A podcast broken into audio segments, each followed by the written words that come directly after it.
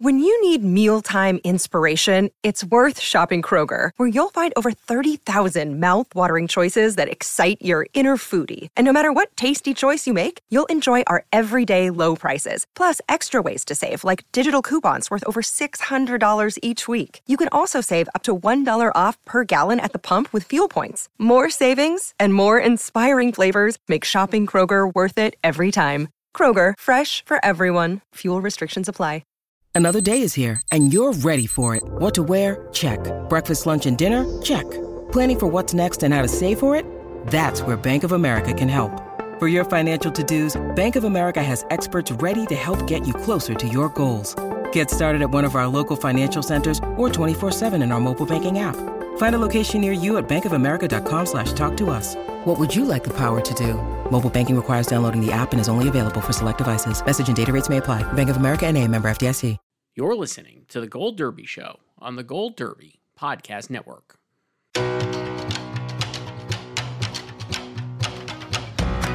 Welcome back to Gold Derby. I'm Christopher Rosen. I'm joined by Joyce Eng. Joyce, what we, we've had so much to talk about since we last spoke about the Oscar race.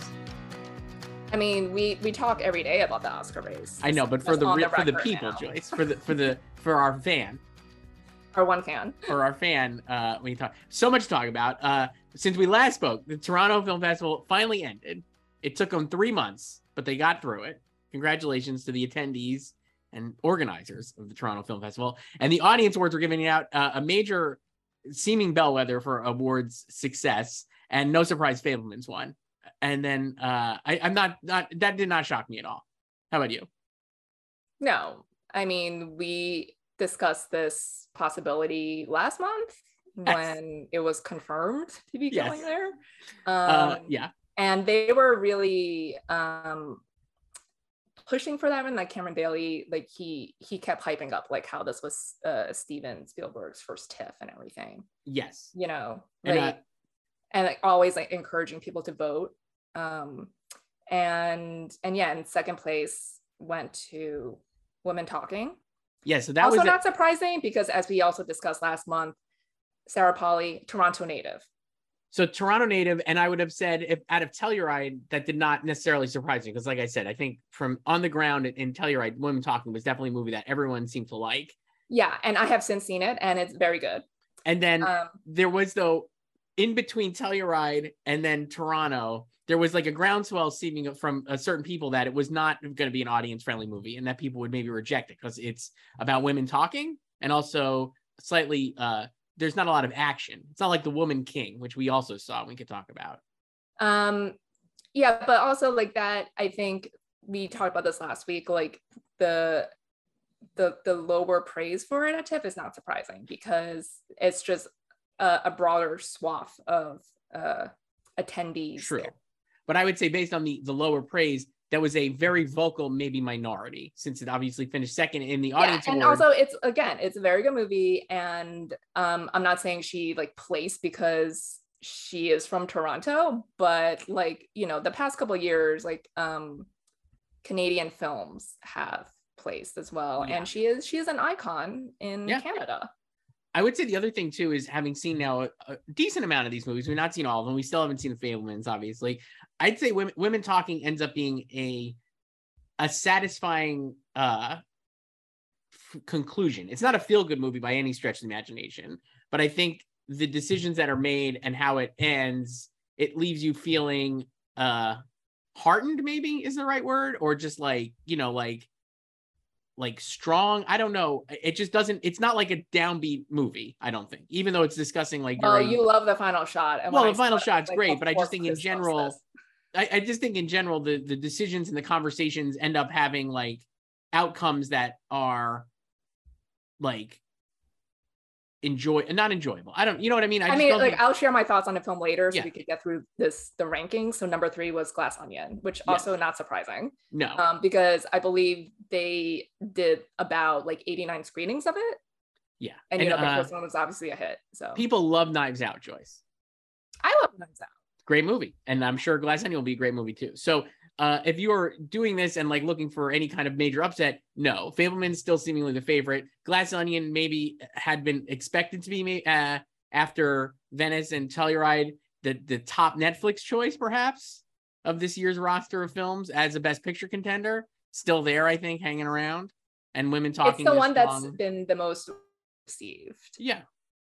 And then women talking being like a good alternate at the moment to like the studio flair and Spielberg in awe of Fabelmans, right? Spielberg had a statement choice. I'm going to read it. Uh, just lo- love this. They're really, he's really in on this. Uh, uh, as I said on stage the other night, above all, I'm glad I brought this film to Toronto! Exclamation point, period. Needs an editor. Uh, Michael Kahn, maybe is he up Yeah. there? Can we get him to copy edit this? Uh, this is the most personal film I've ever made, and the warm reception for everyone in Toronto made my first visit to TIFF so intimate and personal for me and my entire Fabelman family. Yeah. So- Um. Uh. Congratulations to them. Yeah, so, great, great. Can't wait. Yeah. So it was it was the front runner before this, Yes, and it remains yes, the front runner.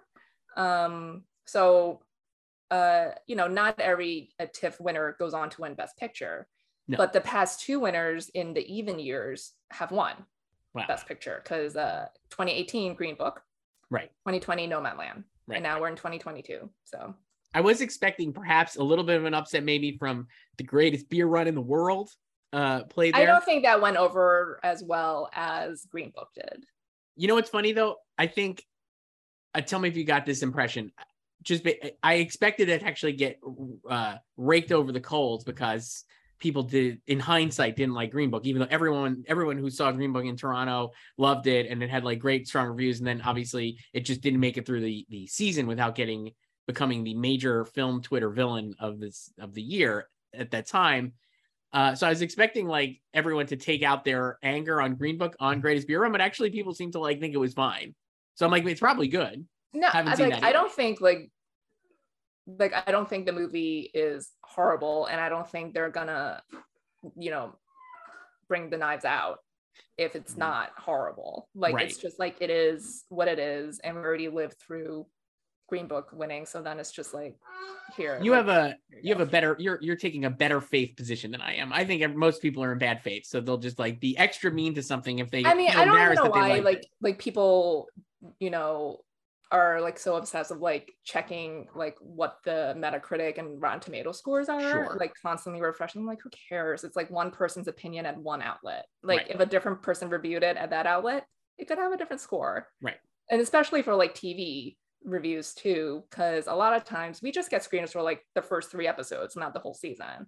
And your Yeah, It's true. the whole season, but then the score doesn't change because they just log it in there for your initial review, which was like the first three episodes. You know? Right. That happened, I think, this year. Even though I really liked the, the third season of Atlanta, I feel like a lot of critics were like thinking about that with Atlanta. Yeah, I think we talked about this in one of Yeah. our Emmys episodes and Yeah. how one of our mutual friends who reviewed it based off of like the first three episodes said he would have uh not uh, he would have uh, had a different opinion had he seen the full season before reviewing it. Right. Uh, yeah, I still love it. We're not talking about Atlanta, but it's a great show and it's coming back this month. We Final season, fourth and Final season. Can't wait. I'm very psyched. Uh, so that was Toronto. So you saw women talking. So why don't, we want to just do that here? We could do that here since Sure. So so many women saw so many women this week. women talking, women king. What a time. um yeah so women talking i really enjoyed it um liked it a lot and uh, i have not read the book so and i felt like the the star of the movie movie was really the conversation and the script. Mhm. so i feel good about sarah winning adapted screenplay especially because that category is also kind of weak. Yeah. too um i didn't have a favorite uh performance in there. I thought like the ensemble as a whole was really good and it, it would make a great uh ensemble nominee and winner at like various awards and stuff including sag. Um and i i know you prefer claire foy but i if i had to choose between like her and Jessie buckley i would choose Jessie. Okay. but claire has the more like uh broad like mainstream appeal because she's just like angry from the get-go Right. You compared her uh, when we were chatting about it to Mark Ruffalo in, in Spotlight. yeah this is a very Great spotlight is like just the Yeah. opposite gender so like uh claire foy is the ruffalo because she has like the screaming scene yes. And then ben Whishaw is the rachel mcadams because he's Right. the lone dude and she was like the lone female Right. there So Ben, I'm kind of like torn on because I, I thought like he it was it's like a good performance and you know like like we've discussed like he's the not all men Yes, and I think a lot of men will like appreciate that. I I don't have I didn't put him back, so I made some changes since the since we talked As last week. I. Um, but yeah, I don't have him in Okay. um in supporting. I did I did swap Jessie for Claire. I thought about having both of them, but then I just I, I kept my Nina Hoss. Sure, I, I don't think Nina Hoss is going to happen, but it would be great. I have I'm I just have putting it in there to be different because Right, I feel like fine. a lot of people have double woman talking. so yeah, I'm like, I only have I have Claire also and not Jessie. I think Claire would, is really great and like you said has like the showier part. So certainly yeah. can make and it. like uh um Jessie's arc is more of a slow burn and she does get like meaty stuff at the end. yes.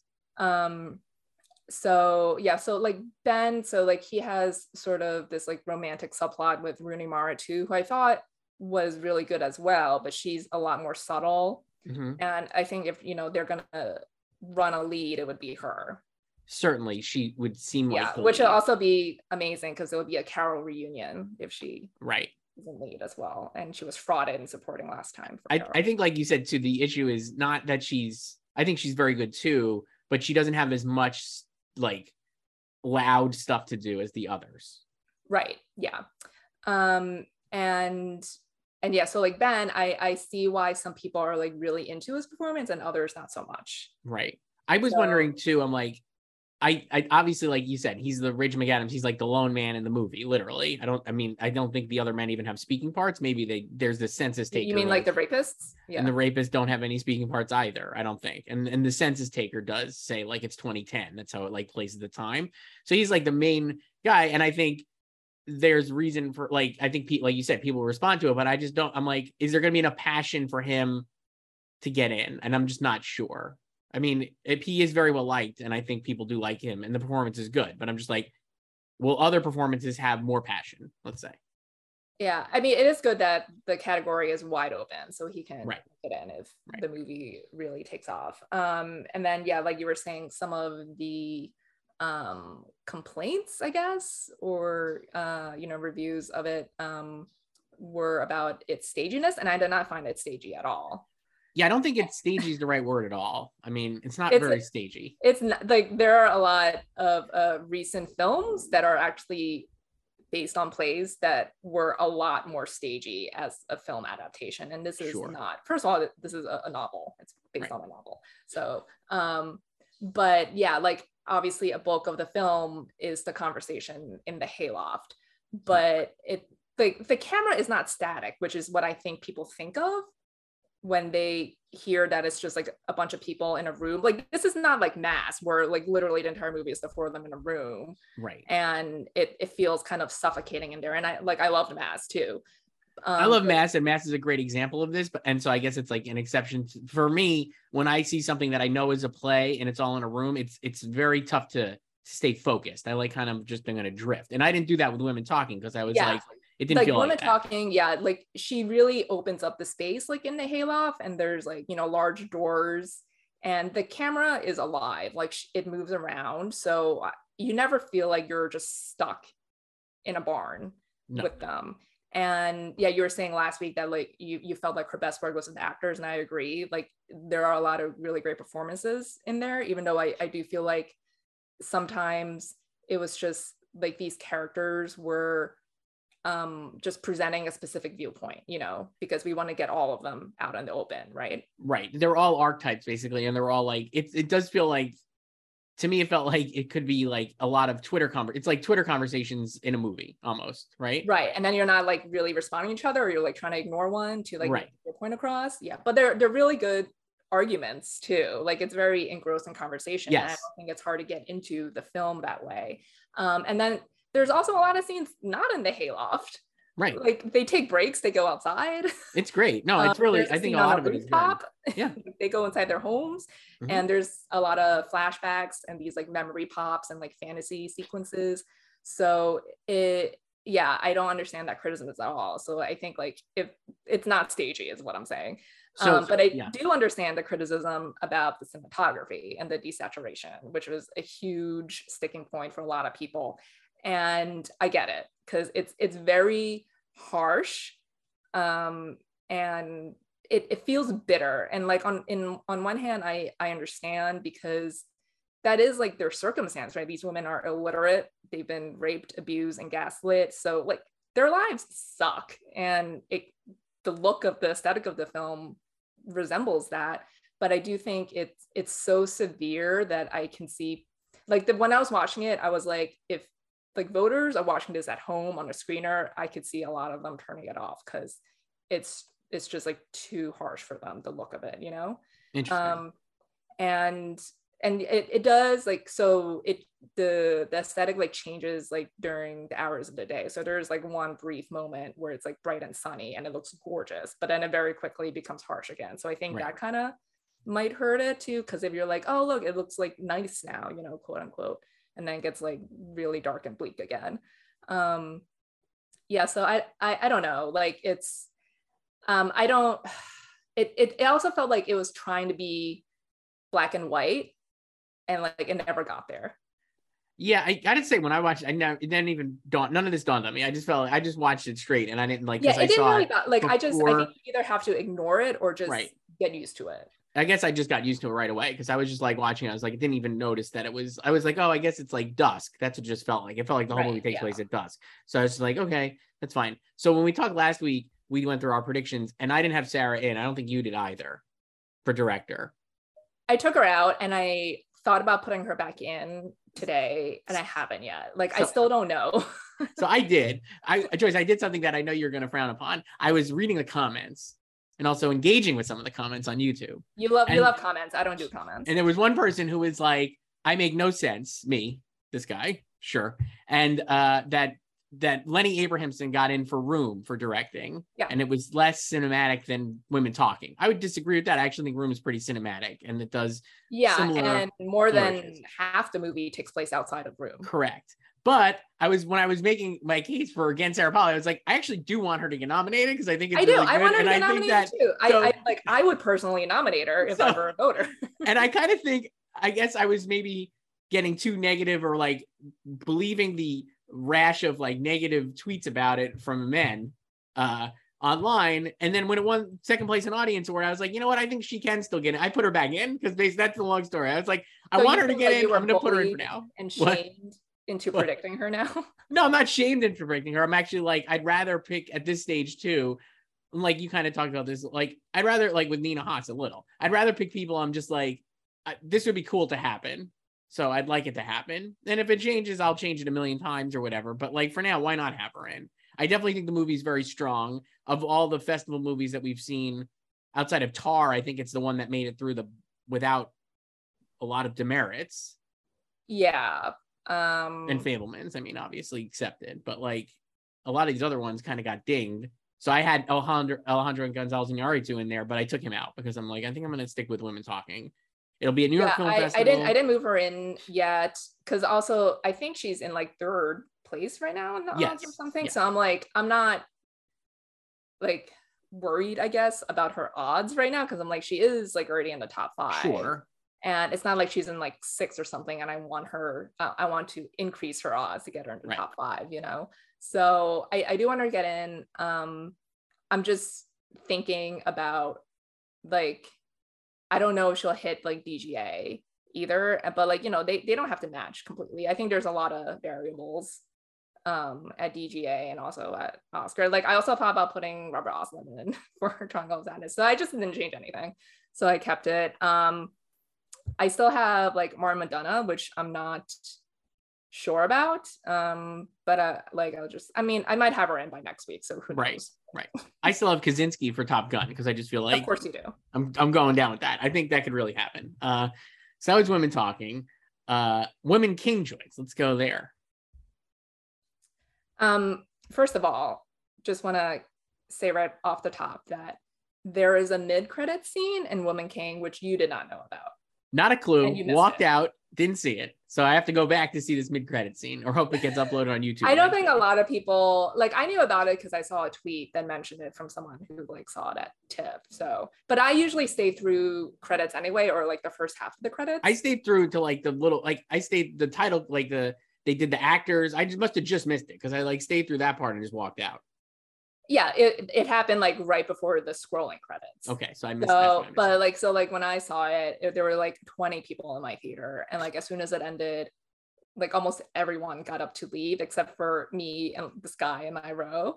And then there were like three people a couple rows in front of us, and one of them was an old lady, and they were taking a long time to walk out. So the five of us were the only ones who saw the mid credit scene. Amazing. So if you have not seen The Woman King yet, know that there's a mid credit scene. Uh, here's my take on it, Joyce. A good old fashioned Studio B plus. Very Yeah. enjoyable. It's it's like it's like very um like 90s conventional action Yes. drama. Um, it's the the plot like very predictable. So many predictable beats, Yes. but it's it's like you you could see them coming from like a hundred miles away. But Yes. um, and I don't like there like there's one that I'm just like okay we, we don't really need this in here, but I I get why you're doing this like the the romance ish thing. yeah, people didn't love that, but I found it so ne- it, it's like so negligible. It's like barely. Yeah, they don't really spend a lot of time on it, and it's They don't. but it's like it's still like ugh, of course it's in here um but it it's put together really well and the acting is great and it's just it's a good time it's like a, a gold good old fashioned time Yes. So. Uh, Gina Prince Bythewood had compared it a little bit to uh, people were comparing it to Gladiator. I, having just rewatched Gladiator because we talked about it when we did our our 2000s uh, Oscars playback or 2001 Oscars playback. Uh, Gladiator's better. Great movie. Very much holds up. She also compared it to Braveheart, which we also talked about. Braveheart's not very good, and this is much better than Braveheart. And Braveheart won Best Picture. So I have like after seeing it, I was like, I still have it in as my in my predictions, and I'm going to stick with it because I do think it did really well at the box office. The audience response was like incredibly high. It had like Top Gun level audience grades. Uh, I think people will respond to it all year, and like, why not Woman King at this point? At least I don't know. I could see it getting in as like a Best Picture nominee. um well they both won best picture but No, I know that, I mean, know like the thing that they all have in common is like they're all historical epics Right. Like- Uh, but Um, also don't really historical epics that take liberties. Well yeah and then there was you know that hashtag like boycott woman king over the weekend which was so I didn't pay attention to that. So dumb. I didn't even. Like, I, I might. I might have muted that whole thing. Uh, it's just like you like no one was even aware of their the Dahomey kingdom's role in the slave trade and now just you know just the internet twitter taking sides right. against things they didn't even know about until two minutes ago that's about that's what that's the culture right now, Joyce. Yeah. Basically, uh, I really liked it. I really, really love Viola, so I'm very confident with her getting in too, and for best actress. uh yeah viola is really good she has a lot of good stuff at the end too a lot of Um, good scenes. yeah and i also put her in so i i once again uh just rotated two people out of best actress again So what, what do you got now? So I put back in Naomi Ackie and uh, I put in Viola. A two for I Sony.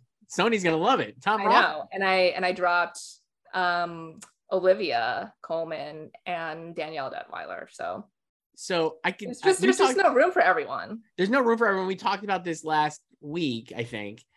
It does feel like of all those locks that Olivia is the most vulnerable because I think the movie is the response was mixed and is there enough passion to get her in? It's going to be like everybody's fourth or This is gonna be the real fifth. test of her power. yes.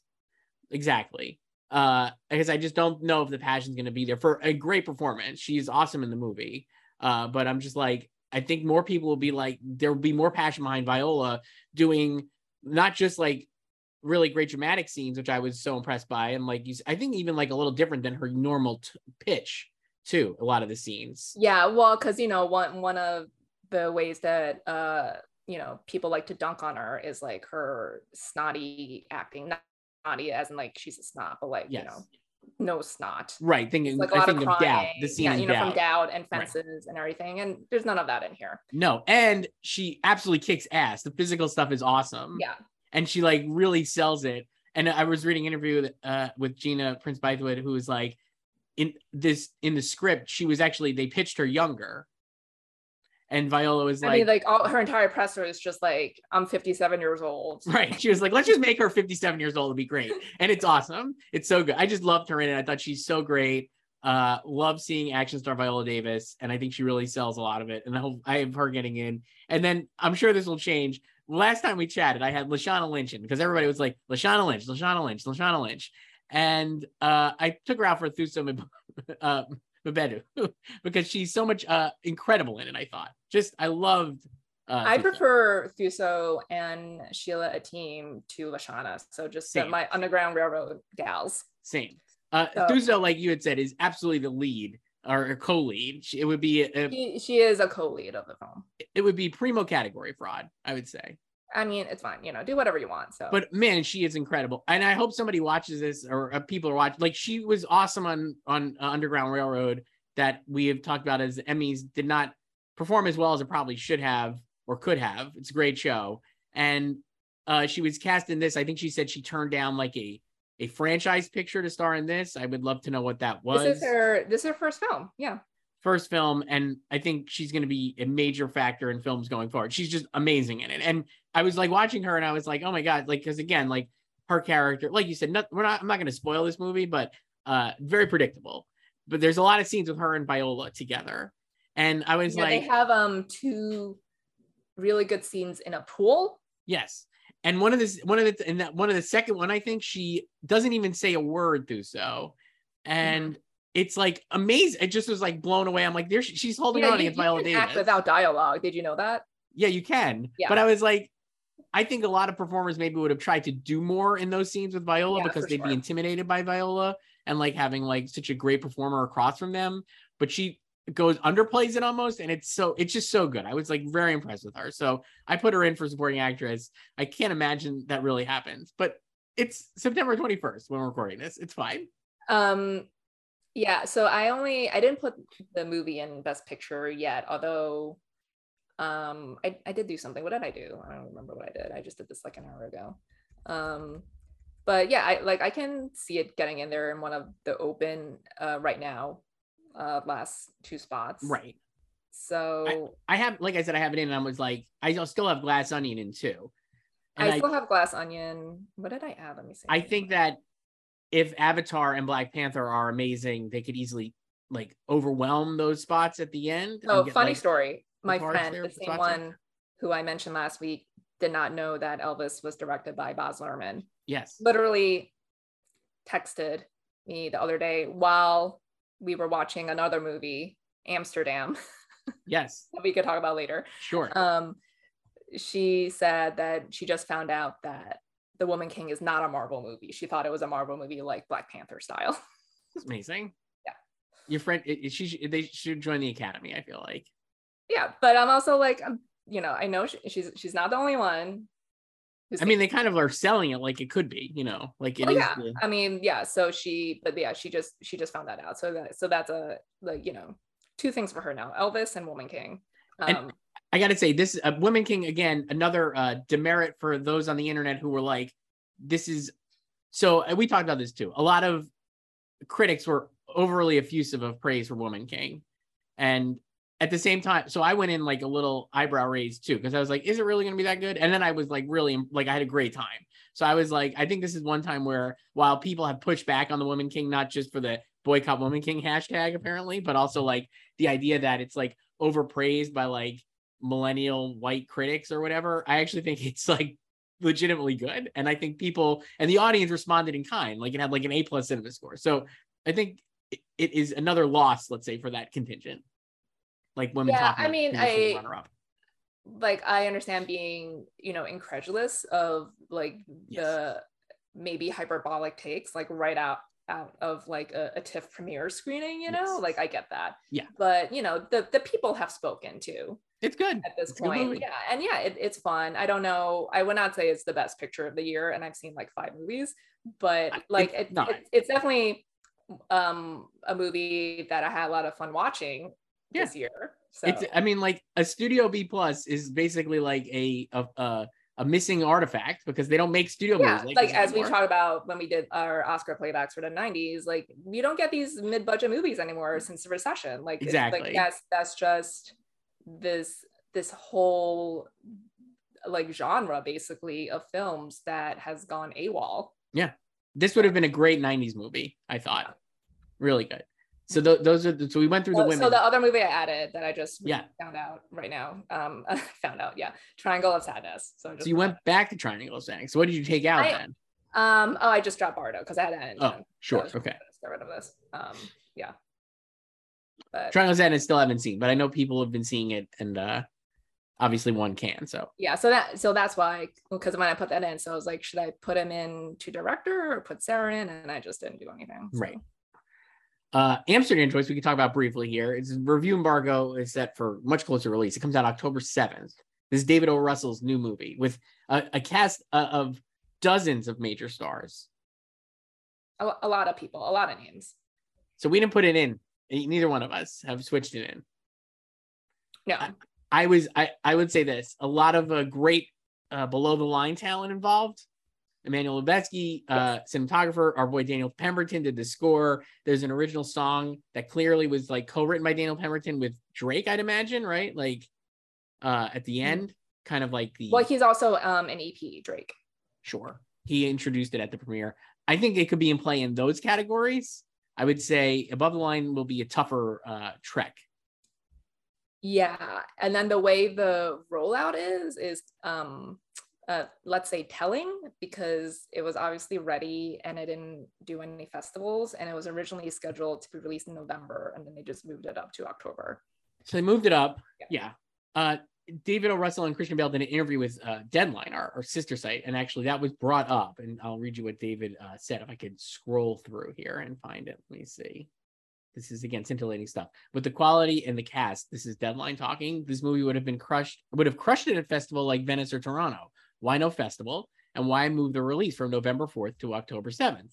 And David O. Russell says one thing was we only just finished. There was no time. That was part of it. But The Fighter and American Hustle, they didn't go to festivals. You want to make a theatrical event in IMAX. We wanted to do events in London for it, and it to feel cinematic event. Sometimes that means you go to festivals, and sometimes it doesn't. In this case, we just felt like we were still finishing it when those decisions got made, and the music was still coming in. We thought, let's just make it a great big theatrical release. So here you go. Sure, but the difference I would say is like American Hustle, he filmed that like early, like the first half of 2013 and it was out by the end. Yeah. Um, they filmed this last year. Right. Uh, I would say so. I'm actually a big David O. Russell fan. I know that's like Uh, not. So I'm a big fan of his movies. I think that Three Kings is awesome. And then obviously the filmmaker he was in Three Kings and Spanking the Monkey is a lot different from the filmmaker who made The Fighter and Silver Linings, which I think are two like legit masterpieces. American Hustle, like you think is solid. It was definitely like one of those that came out last and everybody was like, this rules. Let's give it New York Film Critics Circle Award. American Hustle. And it got 10 nominations and it won uh it won SAG it won Ensemble. zero. Right. Um, so those are solid movies. I would say this is another. It felt like to me watching it was like, I think a lot of people maybe will be like, it's like American Hustle. I didn't feel like it was like American Hustle personally. I felt like it's not as antic as American Hustle. It tries to be a little zany, but like measured in its zaniness. It is like I so I, I do like Three Kings, but uh, I, I'm not really into the fighter or Silver Linings at all. Like I think they're like completely fine, but American Hustle I just did not like um, because it just felt very superficial and contrived and needlessly convoluted. And I would say this Amsterdam is also um, overly convoluted in its plotting. It's like another not not a con job like American Hustle, but it's like a mystery type thing. And then there's a lot of threads that he tries to pull together. Um, and, and then in American Hustle, it felt like it was just.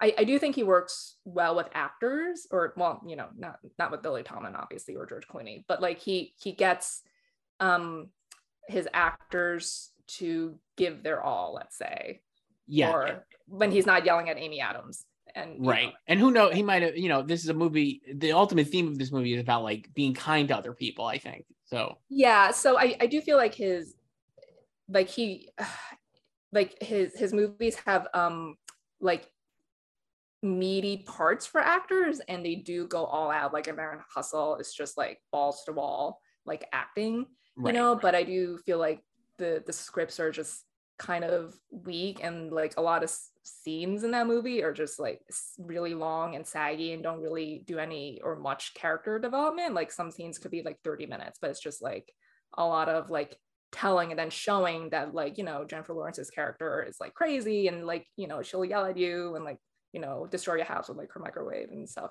right. exploding. Um and Signs this i i do agree that there's just something that felt kind of flat about it yeah it was not it's not as antic. And i would say the performances are pretty solid. I, I mean christian bale i yeah think christian is great. is just you know committed as always. Christian bale a, a choice to think about. I was thinking of this uh future sag nominee here in a weak best actor field like we've talked about. He could get in. I could easily see it. Uh i mean we could we could talk about the the globes return later too. Maybe a, definitely a Uh, globe. This would be great with the globes. Uh, the globes are back Joyce, on a tuesday night. Love to see it.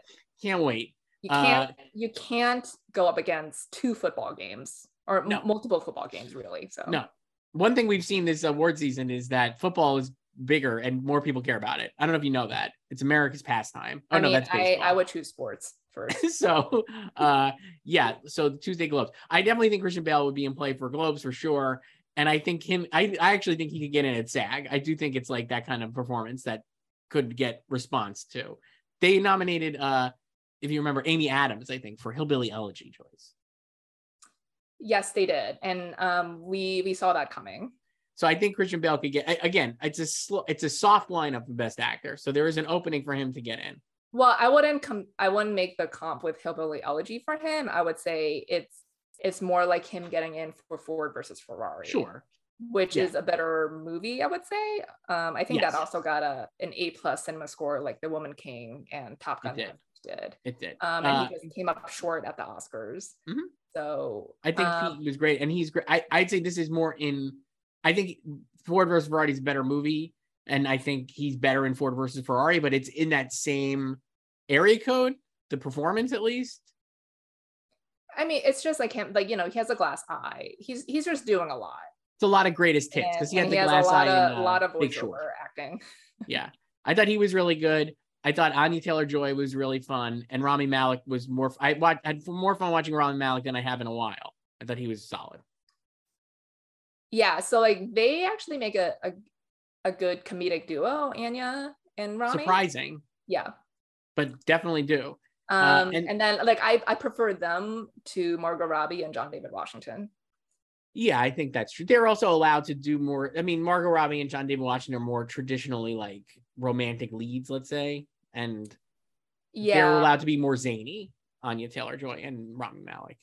yeah. It it just felt like like Margot and John David. It was like you again, you know, like predictable beats. Like you knew kind of like what was going on with them and like how they would end up.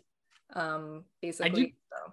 I do think the below the line stuff was good. Production design I thought was really cool. There's a lot of like cool sets and like mansions, and there's a lot of little like um Margot Robbie's character is like a an artist who makes art out of shrapnel, I guess, right? Or or and it's like really cool uh the way they sh- visualize that and all of that felt like really like exceptional. And like I said, the cinematography is cool. Score I thought was really fun.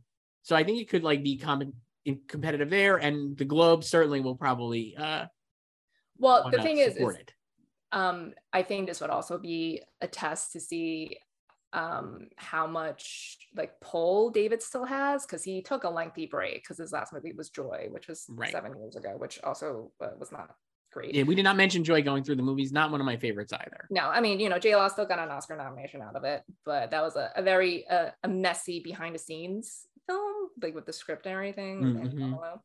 Um, yeah, so he, uh, you know, and then uh, you know, Me Too happened, and people discovered things about David Mhm. that were not a secret, but you know, has has been on his Wikipedia page for a decade. Sure. Um, so I think, you know, like the public or like Twitter will uh not be kind Well, to the film. And I like, thought he- that too. but I think like, you know, he still I think he still has like friends and supporters in the industry. certainly Christian Bale, obviously. I thought that too, but again, similar to like what we were talking about before, uh, maybe bad faith on my part, but I was like, I assumed like with the greatest beer run, another example of this, like I assumed everyone would just destroy Amsterdam because it's Oh, like well, but you're talking about like critics. I'm talking about like regular people. right. But I even think from people who've seen it so far, I feel like most people have been like, it's fine. Like none of the none of the Yeah, but like again, like it's not like a horrific movie. No. So like, I don't think like like maybe No. this is just like the like maybe it's more that like in in the early 2010s like maybe those films were overpraised and now it's just kind of like Well, that's I'm saying like I, at I the guess I was surprised that there's even been like mixed response to Amsterdam because I do think that people are embarrassed because they love those movies and now it's not cool to like those movies. I, I'm not embarrassed for it. I still love those movies. I don't I care. mean I I never liked it so So I'm like, I don't care. But I'm like, I think people were are gonna be like, oh, I didn't like that, whatever. And then they would be more primed to be like, I'm gonna take all my angst out on Amsterdam. And then I haven't seen that so far. I guess the, obviously we'll see what happens when the reviews come out. no like I, maybe I understand that will get killed, I who think knows? I think people were thinking that anyway with with all the stuff with his uh, niece you know Mhm. being more publicized too but i i think it's just like um not or maybe like you know the the people who've you know uh social reviewed it so far like the, it's it's just like we're not on that like like david o russell high anymore of like you know the early 2010s and it's just like this movie is what it is and Right. like i didn't think it was amazing but i'm also not gonna needlessly take it down for Sure. no reason either so i think it's like it's i think it's more honest Yeah, I'm to just surprised. be I guess like, I'm just yeah, surprised. I'm surprised people are being honest. was like it's it's okay I'm So- surprised. I'm surprised. I, don't believe people are honest. So I'm i mean listen the actual reviews have not come right. out We'll see what the reviews are like. It's true. Um, so that's Amsterdam. Comes out October 7th. I would say for Taylor Swift fans and just the internet in general, there will be a meme of all memes, I feel like, for her. Um, yeah, so if you're gonna see this movie for Taylor Swift, make sure you're seated because you need to be there for the first 10 minutes. yeah. Uh, and I think it'll be I, I do think that'll be a meme uh when it comes out. Uh it's great, great stuff. I, I enjoyed her in it. She's really good in it. I mean, they're all like actually all the most performances are pretty solid, I thought. And like a lot of people Yeah, again, in- like I think the actors in this films always come through with, you know, good, you know, performances, if not amazing performances. Bale has a couple of line readings that really made me LOL. I, I thought he was funny. He does he does he does bring a couple of good jokes. Uh Joyce, what else? We mentioned the Golden Globes, they're back. They are January 10th, Tuesday, um, one year deal with NBC. So we'll we'll see what happens in 2024. I guess we'll see also how much. So obviously in the past, the Globes were major like sign marker and like, you know, like big signifier of award season success. And I wonder, will they obviously handed them out last year? I don't know if you remember. Uh, uh, laughter is the best medicine. Music is the best medicine. Music. I'll get it right one of these times. Uh, so they had them out last year, so it's not like they didn't exist, but they were done through press release and tweets that people dunked on. Now it'll be a show. I'll be curious to see how much this affects the race, I guess, or if people think of it affecting the race or whatever. Um, I mean, like it's award season is a lot more fun with the Globes around. Sure. And like, sure, like uh last year I I get why, you know, all that happened. Um and yeah, like, you know, they they they they've had their issues and it was like an an open secret, you know.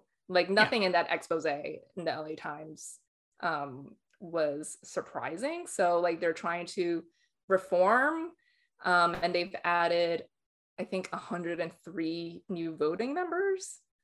Or or like they're not even members but like they have the privilege of voting. I think that's I it. something like that. So like they've you know basically overhauled their membership and like they've yeah so we'll we'll see.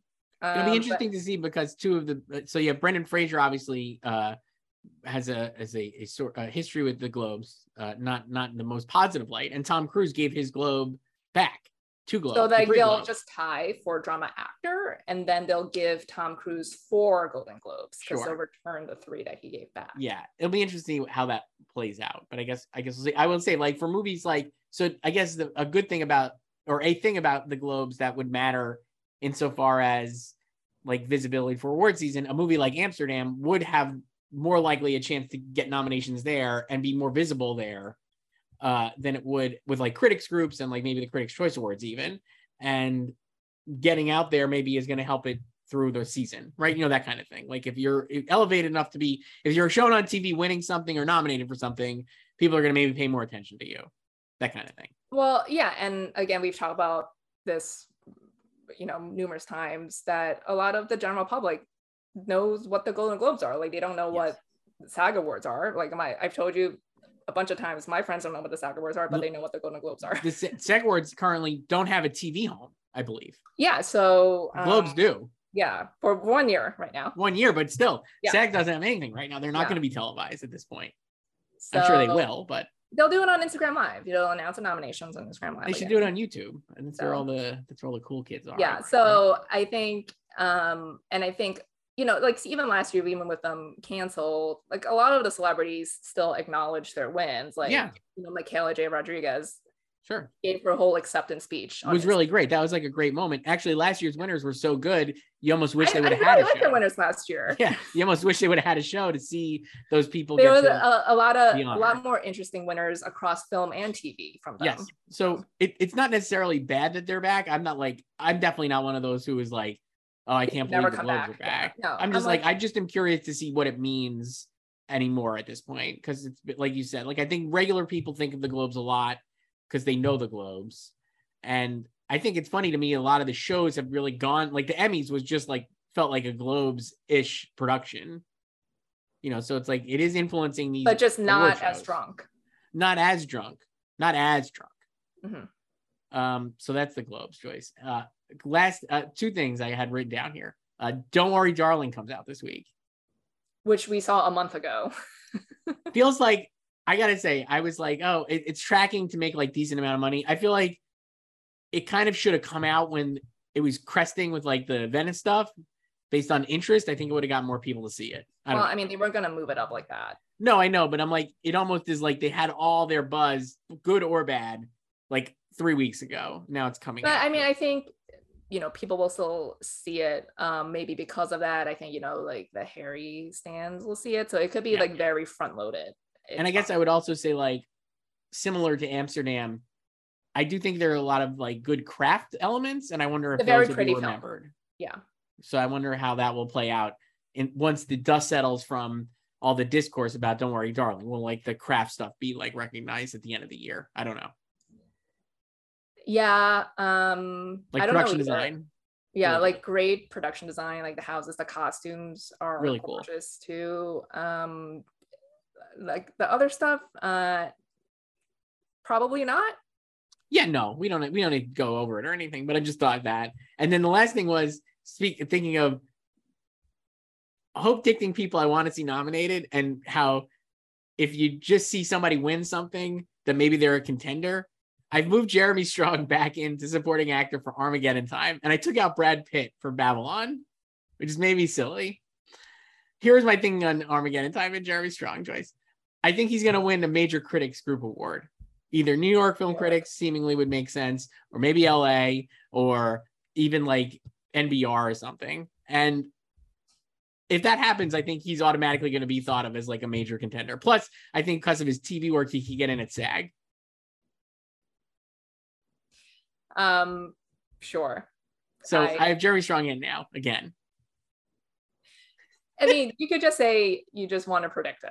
Well, I do just want to predict it, but I do think, I guess I would say like if that kind of stuff happens, then he's on. I mean, he would be a contender in my mind. You know what I mean? Like it's like no one's well, really yeah. I mean, look, I haven't now. seen it, and I'm right. just like I have no opinion on the. no, I know you haven't seen it, but I guess that's my thinking. It's just like you know, you're just you're so predictable as usual. Um, so, uh, I mean, I would love to see it happen for him. You know, he could he could um pursue his EGOT. Yes, EGOT so, coming.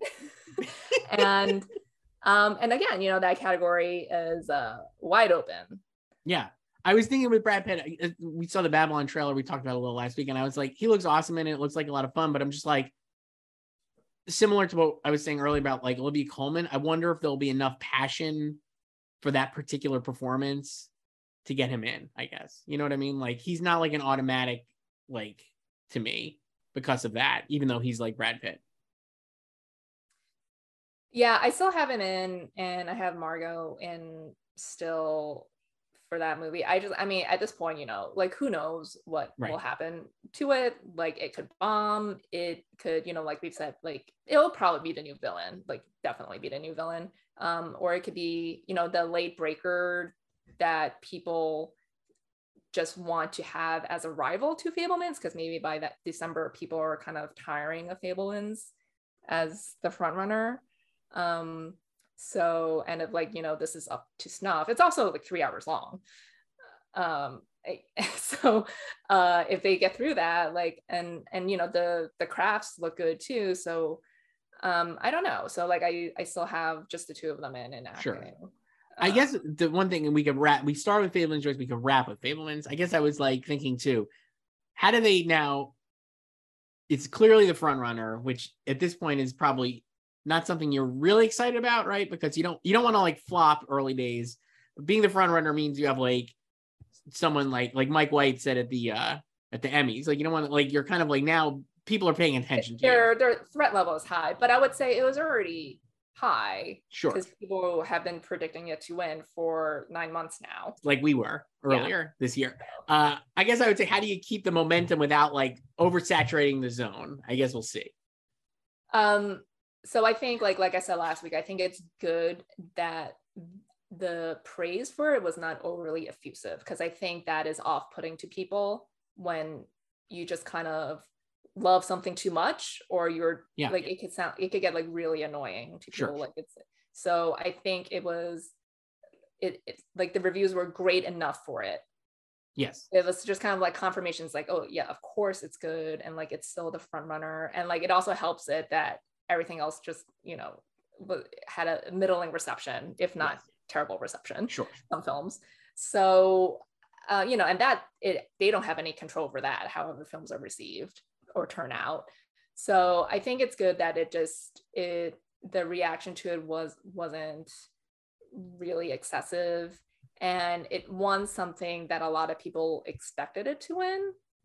So and um i guess like it i think it'll they'll just have to like modulate like how hard they want to go with it. And it'll, it'll be interesting to see what the box office is too Yeah, it comes out, I think, limited In release November. November 11th and then Thanksgiving weekend. yeah I mean, It could do well. Like, I mean, it's going to come out like the third week of its wide release, I guess, the second or third week of Black Panther. yeah like it, like it's not gonna like be dethrone black panther No, certainly not. But I mean, like, it could be like a lot of people are at the movies and maybe they're like, oh, we already saw Black Panther. Let's go see. We don't need to see it a third time. Let's see uh Fabelmans. That kind of thing. Um, I think the other thing about it too is that it would probably play well on a preferential ballot because it like right now it doesn't seem like anyone hates the movie. exactly. So if it's not your number one, it might get a lot of twos and threes. And Right. because I think like after round one of like balloting for the winner at the Oscars, like everything everywhere all at once probably will have more number ones than Yes. Fabelmans. But you know, it's almost it's like impossible to win from round one, you know, with like 10 movies. But I think as it goes on, I think it like Fabelmans could accrue more twos and threes. Cause I I think like for everything everywhere, like older Academy members would probably rank that lower. I You know, like that's that's our that would be my impression Like, too. But I that's, guess that's just what it feels like, like that Yeah. the movie won't uh, have as broad appeal as Fabelmans right. would. So Right now I don't have know. uh, and then you know, like Top Gun Maverick is still there that has cross generational appeal. But so I have Top Gun Maverick two. I have Fabelmans one, Top Gun Maverick two, and Everything Everywhere three on my picks.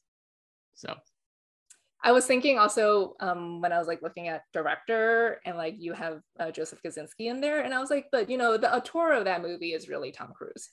he is, and again, we're not taking it seriously at the moment, but like best actor is soft. He he could so oh my god. So like with the Globes being back and how much and like their you know um, more categories of the genre split and how much they love stars, we can have real movie stars at the Globes like Tom Cruise, Tom Hanks, like George Clooney and Julia Roberts from our favorite movie Ticket to Paradise. Can't wait. I'm so psyched, Joyce. Uh, think about this: Tom Cruise easily he get a Golden Globe nomination. I don't think a Critics' Choice nomination is out of the question based Well, on they'll how have like eight slots. Sure. So you get in like the Ben Affleck memorial spot for way back. SAG. I can see him getting it SAG. So then he's got three precursors right there. And then it's gonna be like he won't get he won't get Tom Get him in. I might put him in tonight. I mean that. So did you change anything in Best Actor? I still have Brendan Gleeson as a, as a lead actor because I don't think they've decided yet if he's supporting or lead, and so I think that. Well, I mean, like for the Oscars, it, it wouldn't matter because they right. I have him in. I have him in for lead, host of SNL. Brendan Gleeson. supporting. Um, and I mean, I still have Hugh Jackman hanging on by a thread in my fifth. So I would, I have, I would have Hugh Jackman and Tom Cruise in like sixth. And we didn't talk about the inspection last week, but I think Jeremy Pope, a lot of people were excited about as well. I could see him doing well with like critics groups. And we'll see how that response to that is at New York be, Film Festival. Yeah, I don't know if that would be like enough. Would, I, I don't know. It's just like it, it looks kind of dire after like the top three. So um, it's not that, it's not a bad thing per se because it's more exciting to try to figure out like who's going to fill up these slots. He he really but could. It's just like you're it's it's different from Best Actress where we are also trying to figure out who will fill out the other slots, but it feels like you just have a lot more options in Best Actress than you do in Best Actor. I know it's nuts, and I really do think he'll have like three significant precursors. Cruise. Where is he in the odds right now? Let me see because I, I, I agree that uh, most right. people are not taking him seriously. So right now it's Fraser, Butler, Colin Farrell, Hugh Jackman, Bill Nighy are the top five. Then Brendan Gleeson is six. Uh, Daniel okay. Jimenez Cacho is seven. Kelvin Harrison for Chevalier is eight. Not even sure the movie's coming out this year, and they have not said. I don't believe. Um, I feel like I keep seeing the title, but I don't remember seeing the date. It's a Searchlight movie, so yeah. they do have like a couple of things in October, so or November, so it could come out later in the year, I guess. Diego Calva for Babylon, Song Kang Ho for Broker, Adam Sandler for Hustle, Adam Driver for White Noise, Jeremy Pope Inspection, and then Tom Cruise all the way down there. That's one, two, three, four, five, six, seven, eight, nine, 10, 11, 12, 13, 14, 15th but he could really have three precursors like very easily. Uh, I think. Well, I think when uh, I think a lot of people did these in July. Yeah, and have not updated. So I think if they do it now, he would be slightly higher. He would, but I'm just like, um, let's see if any experts are predicting him. Hang on, well, we'll look here. It, I mean, it's it's shocking that you're not. So I might have to. Uh, here, let's see. Scrolling, scrolling, scrolling, scintillating stuff as usual. Among the experts, he has one person predicting him.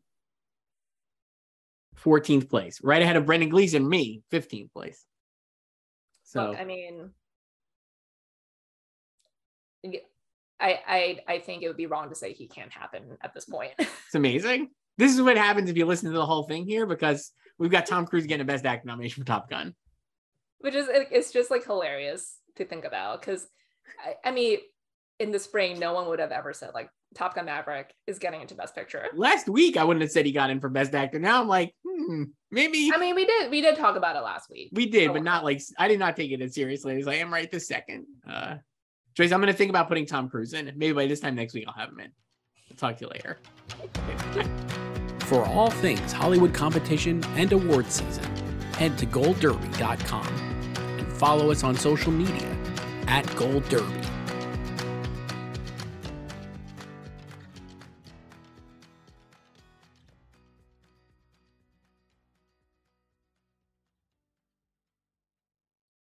Judy was boring. Hello. Then Judy discovered chumbacasino.com. It's my little escape. Now Judy's the life of the party. Oh, baby, Mama's bringing home the bacon. Whoa. Take it easy, Judy. The Chumba life is for everybody. So go to ChumbaCasino.com and play over 100 casino style games. Join today and play for free for your chance to redeem some serious prizes. ChumbaCasino.com. No purchase necessary. Void where prohibited by law. 18 plus terms and conditions apply. See website for details.